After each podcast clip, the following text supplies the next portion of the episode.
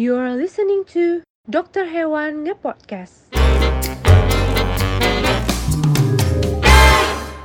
Welcome back to Dokter Hewan Nge-Podcast, tempat hahaha Dokter Hewan Indonesia. Kali ini ada saya Diana dan Saya Dr. Reza. Episode kali ini kita ditemani oleh Dr. Lina untuk bicara tentang putar mata. Oke, okay, enjoy the show.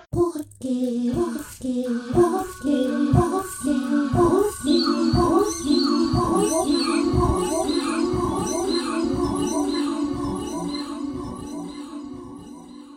Dokter Lina. Halo. Hai Dokter Lina.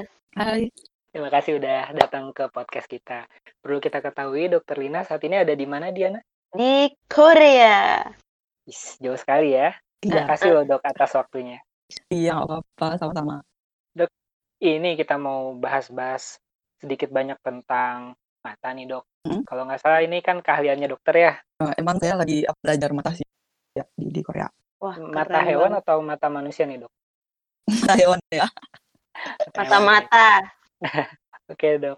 Menurut dokter sepenting apa sih mata itu sampai dokter mau mempelajari tentang mata ini?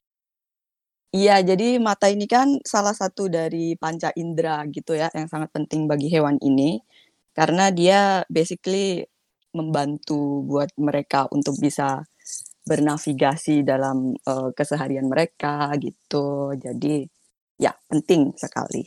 Kalau misalnya ciri-ciri mata sehat dan tidak sehat itu gimana, Dok? Nah, kalau bagaimana cara kita mengenali mata yang sehat dan tidak sehat ini, mata yang sehat ini dia terlihat cantik gitu. Kalau orang Korea nih bilang dia pancak-pancak gitu. Jadi dia terlihat bersinar gitu. Dalam artian tidak ada bagian-bagian di mana dia yang terlihat keruh dan balance ya segala sistem yang ada di matanya. Jadi nggak ada kayak semacam belekan yang berlebih, nggak ada warna merah yang mengindikasikan mungkin dia lagi iritasi atau sesuatu macam itu. Kulit di bagian kelopak sekitar matanya itu juga terlihat sehat gitu yang nggak sembab atau gimana atau berbeda warna agak kemerahan. Itu Iya, berlaku untuk sekali. semua hewan dok. Tahu Iya. eh, kalau di reptil ada yang berbeda gitu misalnya. Bisa dibilang secara general kayak gitu ya. Terus mungkin kalau misalnya nih mengenali mata yang sakit itu baru Hmm. kita jadi agak spesifik karena biasanya per hewan ini ada beberapa penyakit yang berbeda. Contoh misalnya reptil ada salah satu penyakit mata yang hit ketika dia gagal untuk melepaskan kulitnya iya shedding itu tadi ya. Nah, itu biasanya yang paling gampang diperhatikan tuh di bagian matanya itu kayak keruh gitu. Terus sampai kadang ada akumulasi cairan di dalam situ. Nah, itu boleh di langsung diperiksa ke dokter hewan terdekat gitu ya. Nah kan menarik tuh tentang shading tadi juga bisa bikin mata sakit. Selain tentang shading atau ganti kulit, ada nggak sih dok yang bikin mata itu juga jadi bermasalah? Eh, jenis penyakitnya tuh banyak banget ya. Itu juga mm, dengan karakteristik yang berbeda-beda. Kucing itu kan apalagi yang kecil biasanya itu matanya banyak belekan gitu terus bahkan kadang nggak bisa kebuka. Nah, kayak gitu-gitu itu berarti matanya ada masalah. Jadi, nah hal-hal kayak gini nih kita harus aware terus langsung dibawa ke dokter hewan. Ini mata ini kan ada dua ya. Itu bisa kita perhatikan nih ukurannya. Jadi kalau mulai terlihat aneh gitu kanan kiri misalnya besar satu atau lebih kecil satu, nah itu juga sebaiknya diperiksakan aja. Terus tentunya paling gampang kalau misalnya ada warna merah atau warna-warna yang tidak umum ya di di mata yang sehat yang biasa Iya. kita lihat itu bisa diperiksakan. Nah, kalau misalnya kita ngelihat ada gejala kayak gitu tuh di matanya, ada nggak sih pertolongan pertamanya, Dok, yang bisa dilakukan untuk owner yang mungkin bukan dokter hewan gitu? Gak banyak yang bisa dilakukan owner ya, kecuali nih kalau misalnya kebetulan matanya ini kena trauma gitu yang sampai ada beberapa kasus itu misalnya matanya nyata-nyata terlihat keluar kayak gitu-gitu itu mungkin amankan hewannya terus langsung dibawa ke dokter hewan secepatnya. Ya itu tadi seperti yang saya bilang, mata ini jenis penyakitnya tuh banyak banget. Jadi sebaiknya langsung dibawa ke dokter hewan gitu ya biar yang lebih ahli bisa memeriksa apa yang terjadi gitu. Penyakit mata ini banyak jenisnya. Jadi kalau misalnya kita ternyata inisiatif mau ngobati dulu sebelum dibawa ke dokter ini takutnya salah pengobatan. Kenapa? Karena di pasaran ini atau bahkan apa obat-obat yang banyak diperjualbelikan secara bebas di apotek itu itu jenisnya tuh banyak sekali dan menyasar penyakit-penyakit mata yang berbeda. Nah, ini takutnya kita salah ngasih obat kalau mau inisiatif ngobatin dulu. Jadi seperti contohnya ini ada nih penyakit yang namanya corneal ulcer. Nah, dia ini kalau ada penyakit itu, ini ada beberapa obat ini yang benar-benar nggak boleh dikasihkan ke mata yang menderita itu. Nah, kalau ternyata nanti kita salah ngasih, ini bahaya sekali, matanya nanti bisa leleh gitu Hmm. korneanya, kayak gitu. Jadi eee, mending cepat-cepat dibawa ke dokter kalau misalnya ada, apa, gejala-gejala yang menunjukkan bahwa hewannya itu punya sakit mata. Menarik banget ya, Dok, ya. Aku jadi penasaran, Dok. Jauh-jauh ke Korea kemudian belajar tentang mata tuh, Dok. Dan dokter tadi bilang banyak sekali penyakitnya dan seperti kita ketahui dokter hewan pun banyak menangani hewan, nggak cuma satu jenis tertentu hewan saja. Nah, itu selama di sana gimana tuh belajarnya, Dok? Oh, kebetulan di sini ini kan tingkat kesadaran masyarakatnya terhadap kesejahteraan hewan itu sangat tinggi sekali ya. Jadi sibuk sekali untuk klinik-klinik mata di sini tuh sangat hits sekali. Terus kebetulan bahkan di kampus saya tuh saking sibuknya sehari tuh kadang sampai nggak sempat makan gitu. Wow. Ada banyak sekali ini, iya. Tingkat kesulitan pengobatan mata ini gimana? Untuk tingkat kesulitan pengobatan mata ini tergantung penyakit itu tadi ya, penyakit apakah yang terjadi itu. Nah, kalau misalnya ini penyakitnya yang cukup katakanlah ringan lah ya, da dalam artian dia cuman butuh di terapi beberapa obat misalnya yang itu cuman butuh, eee, compliance itu ya, eee, willingness dari yang, eee, pemilik Hmm. hewan ini untuk mengikuti, eee, resep obat-obat yang udah kita resepkan tadi misalnya, ngasihkan secara rutin kayak gitu-gitu. Nah, ada juga nih beberapa penyakit yang dia itu nggak bisa disembuhkan kecuali dengan tindak operasi. Nah, kayak gitu-gitu tuh biasanya lebih lebih butuh komitmen dari owner, kayak gitu. Ada nih ya kebetulan penyakit mata glaukoma. Nah, glaukoma ini, Oh, banyak ya? macamnya gitu kan. Oh iya ada. Dan ini lebih bikin pusing daripada glaukoma yang ada di manusia gitu. Kebetulan ini tuh ada salah satu jenis, eee, glaukoma nih yang spesial gitu dan itu, eee, biasanya kejadian di hewan-hewan semacam Siberian Husky gitu-gitu kan. Hmm. Ini pertama kali saya tahu penyakit ini terjadi karena ini memang jarang sebenarnya. Terus kebetulan kapan dulu, ini yang owner-nya ini sampai sebulan sekali ya dia berterbangan dari Cina ke Korea hanya demi memeriksakan anjingnya Wow. itu, gitu kan. Iya, dan itu pun progresnya sekali ya? berujung ini iya, sangat bertanggung jawab sekali. Jadi, emang kan kalau kita pelihara hewan kan komitmennya sangat diperlukan ya, Ya. sampai sebegitunya banget tuh. gitu. Dan itu pun setelah sekian tahun, itu berujung penglihatan dari si anjing tadi udah sangat jauh berkurang gitu. Tapi owner-nya tetap berusaha untuk mengobati itu dan kalau misalnya dia tidak berusaha sampai sebegitunya, dia pasti udah buta sejak kapan gitu. Itu salah satu yang paling berkesan sih. Eee, itu penyakitnya tidak dapat disembuhkan? Hanya diringankan atau bagaimana tuh, Dok? Iya, jadi kebetulan kalau glaukoma di anjing nih kebanyakan itu sekian persen itu pasti berujung kebutaan gitu. Nah, cuman kalau misalnya kita lakukan intervensi, kita obati sejak dini, nah itu kita bisa memperlama waktu sebelum dia buta. Mmm, mungkin ini juga perlu diketahui ya buat para pet lover kalau misalnya nanti anjingnya ada yang kena glaukoma, kucing juga. Nah, kalau udah kebutaan gitu, Dok, ada nggak saran dari dokter? Karena kadang-kadang orang, aduh udah udah diangkat matanya atau udah nggak bisa lihat. Hewan itu agak berbeda gitu karakternya dari manusia. Jadi, untuk diketahui hewan ini mereka masih bisa hidup dengan sejahtera meskipun, eee, tanpa kemampuan untuk melihat. Nah, tentunya kalau misalnya kita hidup dengan, apa namanya, hewan piaraan yang buta misalnya, kita juga harus tahu nih, apa aja yang boleh dan tidak boleh dilakukan. Kayak misalnya, ini kan karena mereka itu karena sudah terbiasa dengan lingkungannya, itu meskipun mereka nggak bisa melihat, mereka tuh bisa menavigasi kehidupan mereka secara secara biasa aja, seakan-akan mereka ini masih punya penglihatan gitu. Nah, kenapa mereka bisa begitu? Itu karena mereka sudah terbiasa dengan lingkungannya. Jadi, para owner yang kebetulan hidup dengan hewan-hewan yang buta ini, ada beberapa hal yang seyogyanya diketahui. Seperti contoh, kondisi rumah yang mereka ingat waktu mereka masih bisa melihat gitu. Jadi, kita itu nggak boleh sembarangan kayak misalnya merubah ini lokasi-lokasi furniture yang udah ada, terus kita juga nggak boleh naruh ini loh barang berserakan kayak gitu-gitu karena nanti bisa bahaya buat hewannya tadi karena takutnya dia nabrak gitu. Apalagi kalau misalnya ada furniture-furniture yang cukup tajam gitu pinggirannya gitu. Nah, harus hati-hati. Itu yang perlu diketahui. Nah, jadi kalau misalnya tadi pun saya bilang bahwa meskipun buta, hewan itu masih bisa hidup dengan sejahtera. Jadi uh, mungkin own, uh, beberapa owner mungkin oh ya udah kalau gitu nggak usah diobatin aja toh dia buta tetap bisa sejahtera gitu kan. Nah, ini kita jangan lupa kalau proses dari dia luka sampai kemudian penyakitnya berjalan dan berkembang itu sampai kebutaan itu dia kan terus-menerus merasakan rasa sakit. Kalau di hewan itu katarak itu pasti nggak sih dok? Kalau sudah mulai menua? Katarak ini sesuatu yang unik sebenarnya. Jadi dulu waktu saya masih awam gitu ya, saya saya pahamnya emang oh biasanya orang tua memang katarak yeah, gitu iya, kan. Yeah, Padahal enggak. katarak ini banyak ini, banyak jenisnya. Jadi bahkan mereka tuh ada yang genetik gitu, ada yang akibat dari insult-insult tertentu gitu. Jadi beda-beda. Ada tuh ya beberapa katarak ini yang dia sudah mulai terlihat sejak hewan ini masih kecil. Nah, ini biasanya bawaan dari dari lahir gitu juga ada. Bawaan nah, orok ya. Ada juga yang dia bawaan orok.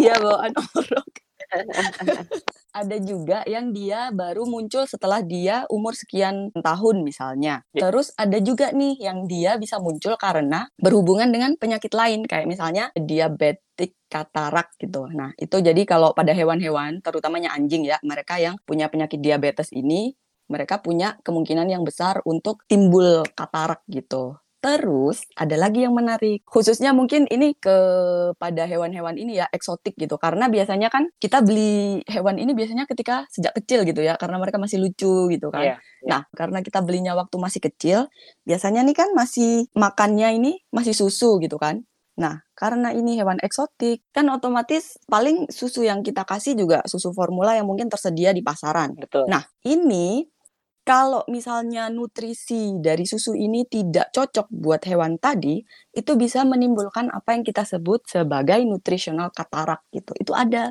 Dan bahkan di anjing juga kadang kejadian meskipun jarang ya gitu. Jadi perlu diketahui kayak gitu. Nah, katarak-katarak yang kayak gitu tuh, Dok. Katarak-katarak yang kayak nutritional katarak, diabetik katarak yang tadi dokter mm -hmm. bilang, itu bisa disembuhkan mm -hmm. atau uh, ya udah itu konsekuensi karena nutrisinya jelek. Jadi kalau misalnya yang nutritional katarak itu tadi, yang hewannya masih kecil itu tadi, kalau misalnya nih uh, kita begitu tahu kalau dia katarak nih, terus kita bawa ke dokter hewan, ternyata dikonfirmasi, oh ini kayak gini gini gini. Nah itu kalau misalnya kita hentikan dan kita ganti dengan makanan yang lebih cocok, biasanya dia bisa reversible.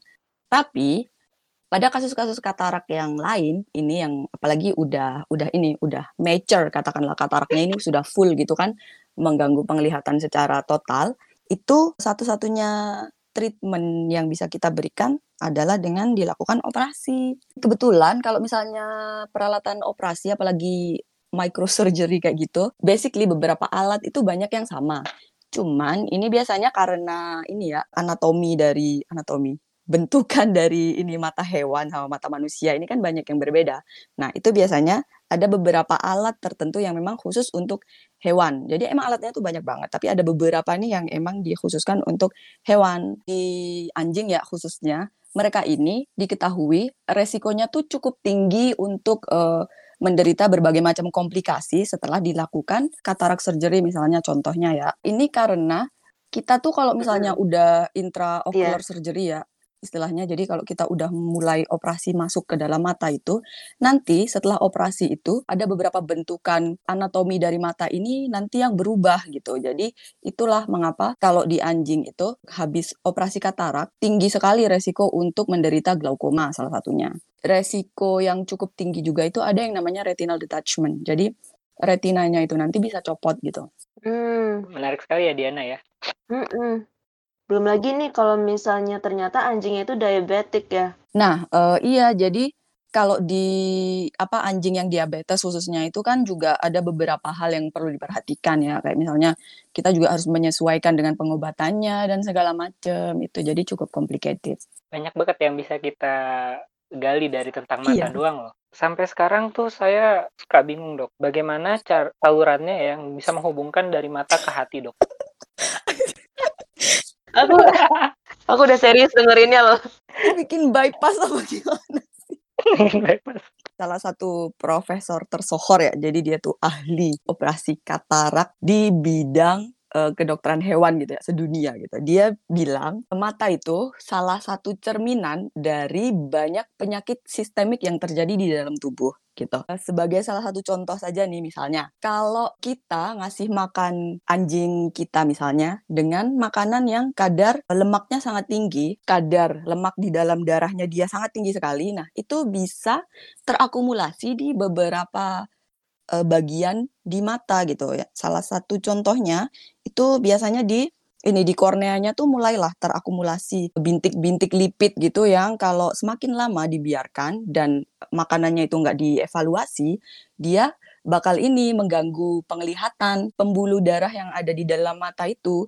Dia kalau misalnya kita periksa itu juga berbeda warna loh. Dia berbeda warnanya menjadi putih gitu. Itu juga bisa sangat berbahaya ketika misalnya matanya mengalami infeksi nih ya, itu kan jadi darahnya tadi itu bisa escape, katakanlah lolos atau bocor lah ke dalam mata secara keseluruhan. Nah itu nanti matanya bisa mengalami radang gitu dan bisa kelihatan kayak putih kayak gitu. Salah satu penyakit di mata nih yang mungkin bikin ownernya stres ya katakanlah itu kalau misalnya uh, anjingnya ini mengalami kebutaan yang tiba-tiba. Nah, beberapa diagnosa yang memungkinkan dari gejala kebutaan yang tiba-tiba ini memang salah satunya adalah apa yang kita sebut sebagai optik neuritis.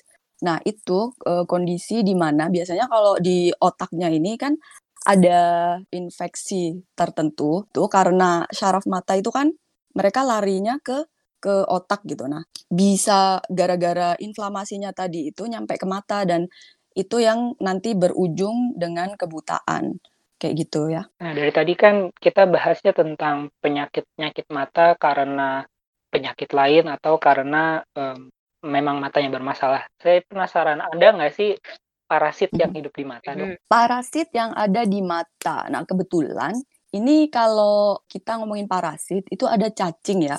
Beberapa spesies cacing ini yang kalau misalnya ini dia lagi stage-nya tuh lagi larva, dia tuh suka migrasinya itu lari ke mata gitu. Nah, itu kadang-kadang itu bahkan sempat ada yang bisa terlihat dengan jelas gitu. Kalau misalnya kita lihat itu di matanya tuh terlihat ada cacingnya. Namun ada juga yang mungkin parasitnya tuh udah udah berlalu gitu dalam artian udah dulu itu dia pernah punya parasit kayak gitu. Jadi waktu kita periksa ini waktu kita intip ke dalam retinanya itu kelihatan ada bekas jalannya cacing kayak gitu tuh bisa terlihat. Nah, terus lagi ini kalau di musim panas kayak gini nih ya, anjing yang hidupnya mungkin nggak di perkotaan, apalagi kalau cukup dekat dengan daerah peternakan, itu bisa hati-hati kalau anjingnya suka main keluar. Kenapa? Ada cacing nih yang hidupnya dia di kelopak mata gitu. Jadi ini kebetulan sebenarnya mereka biasanya banyak ditemukan di hewan ternak. Namun kalau misalnya anjingnya suka main-main gitu ya, terus di sana banyak lalat kayak gitu, kebetulan emang yang menularkan ini lewat si lalat itu tadi. Jadi itu nanti cacingnya bisa ini bisa hidup di di matanya situ dan itu biasanya itu cukup banyak dan itu cukup sering juga kasusnya kalau apalagi lagi musim panas gitu. Kan kalau di manusia ada yang namanya eyelash mites nih. Oh iya. Si Demodex itu. Mm -hmm. Kalau misalnya di hewan gimana dok? Ini kalau kebetulan di hewan ini saya jarang ya apa namanya menemukan diskusi tentang itu. Terus di sini juga jarang ketemu pasien yang kayak gitu. Cuman karena kalau kita ngomongin eyelash ya, itu justru hmm. di anjing ini, kucing juga kadang-kadang itu ada yang sangat detrimental. Detrimental itu apa? Sangat berdampak buruk sekali terhadap mata ini adanya eyelash eyelash yang salah tumbuh gitu. Jadi biasanya itu kan ada yang abnormal nih tumbuhnya. Jadi dia tubuhnya tuh tumbuh masuk ke dalam gitu. Jadi ah. uh, ini apa nusuk ke mata gitu. Mm-mm. Nah, kayak gitu-gitu itu yang perlu sekali untuk langsung ditangani oleh dokter hewan karena biasanya bisa mengakibatkan ulcer di di kornea biasanya kayak gitu. Apakah setiap hewan matanya bisa nyala dalam gelap seperti jam G-Shock? nah, ini juga seru ya. Apa Jadi beberapa hewan itu memang punya apa yang kita sebut sebagai tapetum. Nah, tapi tidak semua hewan ya, cuman ada beberapa hewan aja yang punya. Kayak misalnya anjing tuh punya, kucing juga punya gitu. Dan eksotik mungkin ya yang lagi hits di Indonesia mungkin itu beberapa jenis hewan juga punya. Yang perlu kita ketahui, dia harusnya punya tapetum. Mhm. Itu beberapa hewan tertentu ini dia ada yang nggak punya gitu karena mungkin kelainan genetik lah sesuatu semacam itu. Ini kan tapetum itu ketika ada cahaya yang kurang terang itu masuk ke dalam mata sama tapetum ini nanti dia dibantu untuk bisa dipantulkan kembali gitu loh. Semakin banyak cahaya yang terserap dan terdeteksi oleh mata mereka sehingga kalau misalnya manusia melihat di dalam gelap kan kelihatan gelap nih. Hewan-hewan yang punya tapetum ini mereka bisa melihat lebih terang gitu daripada manusia. E, baik dia pemburu maupun yang diburu biasanya ada beberapa hewan yang punya dan ada yang Oke. enggak kayak gitu sih. Dok mau tanya kalau di manusia kan ada tuh warna matanya biru, hijau, coklat. Nah di hewan ada nggak sih? Oh iya, di hewan juga sama aja nih. Jadi kan memang itu tergantung genetik ya. Apalagi kalau misalnya kita ngomongin soal anjing atau kucing, itu kan mereka emang selective breeding gitu. Jadi itu genetik-genetik tertentu itu pasti terakumulasi dan sangat menariknya adalah ini pada hewan-hewan yang bulunya berwarna tertentu itu biasanya mata ini dalam artian kita pasti ngelihatnya irisnya ya. Irisnya itu pasti berwarna tertentu dan yang menarik lagi itu di dalamnya retinanya itu juga nanti warnanya juga senada juga. Bahkan di burung pun ini kebetulan karena saya subjek penelitiannya kan fokusnya di burung ya. Hmm. Itu di spesies burung yang salah saya teliti ini kan kebetulan irisnya ini warnanya berbeda. Nah, itu menentukan ini loh efektivitas obat-obat tertentu yang menyasar iris tadi itu juga nanti berbeda-beda ini efeknya gitu. Jadi itu sangat menarik sekali. Dari tadi aku nggak bisa berhenti bilang wow sih dok. Keren. Buat owner nih kalau misalnya mata anjing atau kucingnya ini tiba-tiba berbeda. Baik itu berbeda dari warna kemarin atau berbeda satu kanan dan kirinya tiba-tiba mereka berbeda ini, baiknya perlu curiga karena ada beberapa proses peradangan itu yang bisa mengubah dari warna mata itu sendiri. Pada tipe-tipe anjing tertentu nih, kalau pak atau puk gitu itu, dia anjing-anjing yang pesek-pesek itulah ya. Dia ini kan karena ini loh bukaan matanya ini cukup lebar gitu. Jadi kadang itu mereka tidak menutup dengan sempurna. Apalagi kalau misalnya ketika mereka tidur, itu biasanya mereka tidak bisa tertutup dengan sempurna. Nah, sangat rawan sekali menderita mata kekeringan gitu ya, yang sampai bisa berakibat pada beberapa penyakit yang lumayan fatal. Misalnya, ini kan karena respon alami dari mata ini, karena matanya itu tadi kekeringan dan sebagainya macamnya, itu dia akan tumbuh semacam layer gitu kan di depan mata situ. Itu yang berwarna hitam, itu yang lama-kelamaan mengakibatkan kebutaan juga pada anjing-anjing yang pesek juga. Itu kan kadang-kadang bulu-bulu yang ada di antara hidung dan mata yang di tengah itu kan kadang suka nyolok-nyolok ke dalam mata nih. Ini, ini perlu diperhatikan. Iris ini, kalau dia hewannya udah tua itu kadang suka bolong-bolong gitu. Nah, itu perubahan yang alami gitu kan. Tapi kalau misalnya kita punya hewan yang kayak gitu, itu kita perlu tahu dan kita harus menghindari mengajak dia bermain-main atau pergi keluar di saat matahari sangat terik. Karena itu nanti kan cahaya ini kan bisa terlalu terang gitu ya sehingga nanti bisa merusak matanya kayak gitu. Anjing kecil kayak golongan Tzu kayak gitu. Nah, ini cukup menarik untuk diketahui. Mereka ini kan punya kecenderungan untuk eh, suka bermain kan mereka ini. Apalagi kalau kita beli berikan mereka ini he- apa boneka-boneka kecil atau apa bahan-bahan untuk mereka gigit-gigit itu biasanya mereka sambil gigit-gigit itu menggoyang-goyangkan kepalanya dengan keras gitu loh. Ini bisa membuat dia retinanya itu copot gitu. Jadi dia bisa buta. itu Uh, agak ini ya, agak terdengar ajaib gitu tapi memang itu seram juga. kejadian. Kejadian kayak gitu. Jadi karena dia suka bermain sambil geleng-geleng gitu saking kerasnya dia kayak gitu itu bagian belakang matanya itu itu bisa copot retinanya yang ada di dalam mata itu. Nah itu harus hati-hati. Terus mungkin kita eh, lompat ke kucing kali ya. Nah kucing ini kan suka ada yang banyak yang pesek kayak gitu kan. Nah itu kan kadang juga selain ini bulunya juga mungkin mencolok-colok ke dalam mata kemudian itu kan berair atau kadang bisa berujung belekan atau tear stain syndrome itu ada lah yaitu di kucing. Buat menjaga kesehatan si kucing itu tadi harus sering-sering menjaga kebersihan si si kucing itu tadi. Jadi kita bersihkan misalnya itu tadi tear stain-nya. Nah, dalam membersihkan kayak gini yang perlu kita ketahui adalah jangan pernah menggunakan bahan-bahan yang kasar. Dalam artian kayak tisu itu itu cukup kasar ya. Jadi jangan jangan pakai tisu, pakainya ini pakai kapas, kapas yang sudah dibasahi dengan air yang kita anggap air ini pakai bersih. perasaan dok. Pakai perasaan. Itu bahannya Jangan pakai perasaan. Dok, kalau pakai perasaan ntar di ghosting. Aduh, kan Bahan utama yang jago ghosting kan. Jadi gitu. Iya, iya, terus terus Dok. jadi kita bersihkan itu dengan air yang kita anggap apa namanya? Anggap bersih lah. Mungkin air yang sudah dimasak atau atau kalau mau yang fancy itu air yang di botolan itulah ya. Jadi terjaga kebersihannya. Itu kita basahi itu kemudian kita bersihkanlah itu. Siap, Dok. Menarik banget nih. Pas saya dengar podcast kita jadi dokter nah. bagus bagus.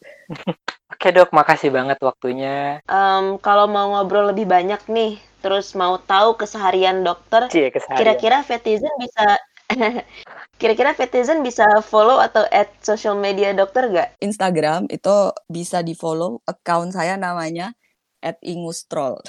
Ingus. Namanya agak aneh ya. Nggak apa-apa, Dok. Kita pernah alay pada masanya. Oke deh, itu ya Fetizen, sosial medianya Dokter Lina.